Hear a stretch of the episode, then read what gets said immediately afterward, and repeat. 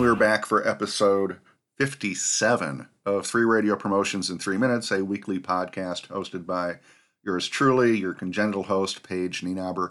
I consult radio stations uh, around the world on marketing and promotions, and since that's such a broad umbrella, I mean, it's everything from morning shows to helping create contests to fixing sales requests, which we've all done probably already 17 or 18 times this morning.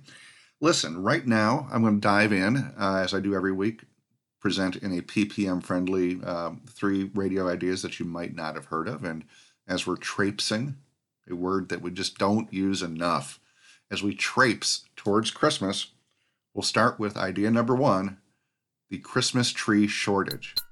Yes, there is a Christmas tree shortage.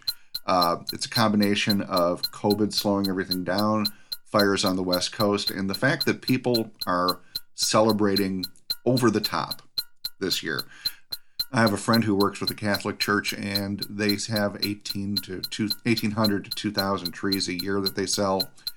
They sold them all in six days. Usually, they have leftover at, at Christmas, and there are no more coming. There is a Christmas tree shortage.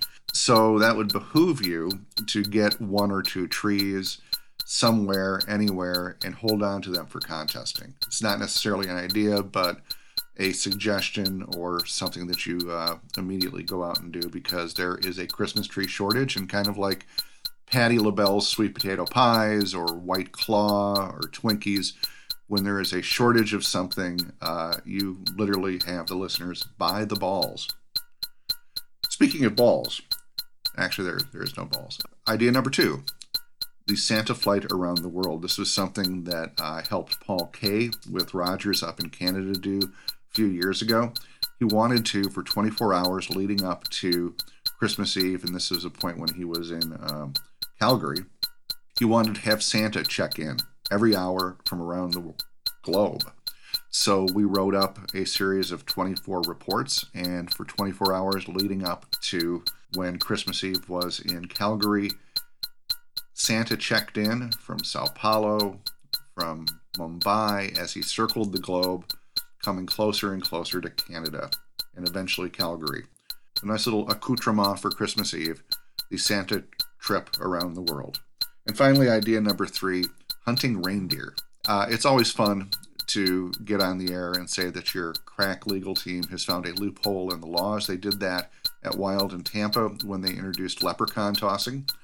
Uh, dwarf tossing had been outlawed in Florida, but the crack legal team uh, had had found that leprechauns were were excluded from that ban. So for one day, uh, St. Patrick's Day, for one day, they they threw leprechauns, and basically they took a street tamer named Beeve, who was a diminutive 4'10, dressed him up as a leprechaun, and very large men hurled him at gymnastics mats.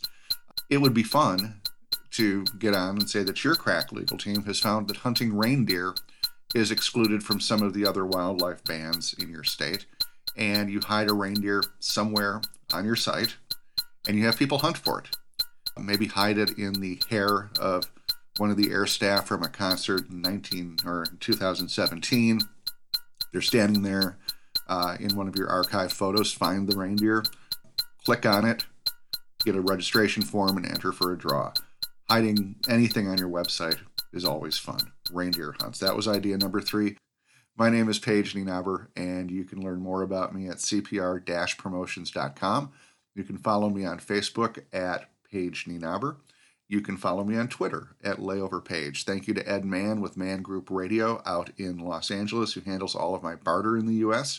And thank you to Isabel Boshi with Nook Design out in Vancouver, who handles and does all my digital stuff. And as always, Thank you to my producer out in Hollywood, Don Bustante.